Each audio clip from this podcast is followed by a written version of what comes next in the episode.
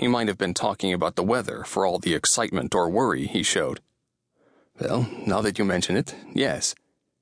Hasso didn't wail and beat his breast either. What was the point?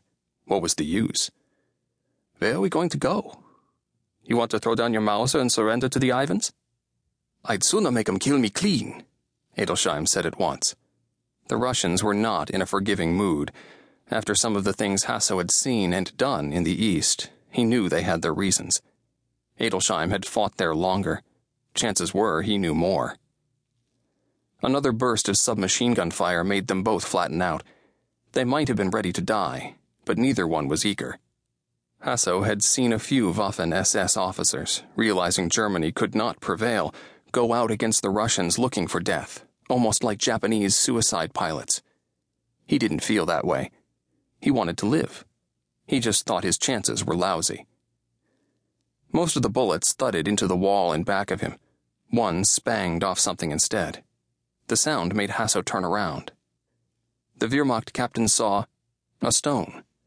It was perhaps a meter across, of brownish gray granite, and looked as if it were dumped there at random but, like the other exhibits in the museum, it had a sign above it explaining what it was.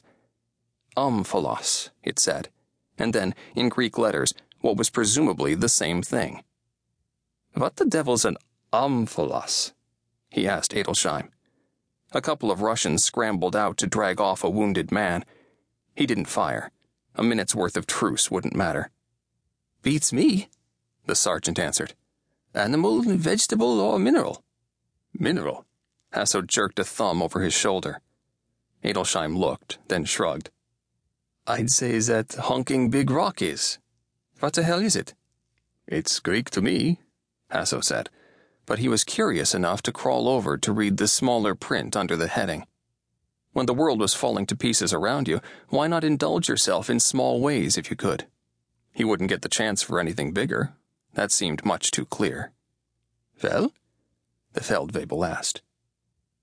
The Omphalos stone from Zeus's temple at Delphi was reputed to be the navel of the world, Hasso read.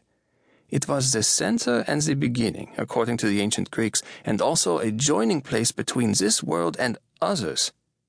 Brought to Berlin in 1893 by our Dr. Professor Maximilian Eugene von Heidekampf, it has rested here ever since. Professor von Heidekampf's unfortunate disappearance during an imperial reception here two years later has never been completely explained. Ha! Adelsheim said. What do you want to bet some pretty girl disappeared about the same time? Wouldn't be surprised. But Hasso's eyes went back to the card. And also a joining place between this world and others. I tell you, Carl, this world doesn't look so good right now. So, plunk your ass down on the rock and see what happens, the sergeant advised. How could you be worse off, no matter where you end up? The shooting picked up again.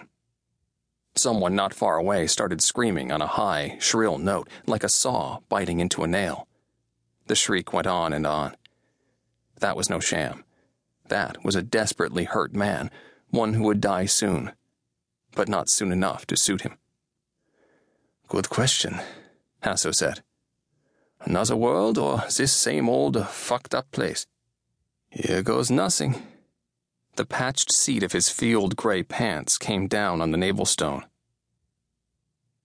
Sergeant Adelsheim turned his head to jeer at the captain while he was on the rock. The whole goddamn country was on the rocks now. That was pretty funny when you. What the? One instant, Captain Pemsel was there. The next, he was gone as if by trick photography in the movies. He might never have been in the museum with Adelsheim. The Herrgott in Himmel! Sudden, mad hope surged through the sergeant. If there was a way out, any way out. What he'd told Pemsel was true for himself, too. Wherever he went, how could he be worse off? He turned and, half upright, scrambled toward the omphalos. Half upright turned out to be a little too high. A burst from a Soviet submachine gun slammed home between his shoulder blades. He went down with a groan, blood filling his mouth. One hand reached for the navel stone, reached, scrabbled, and, just short of its goal, fell quiet forever.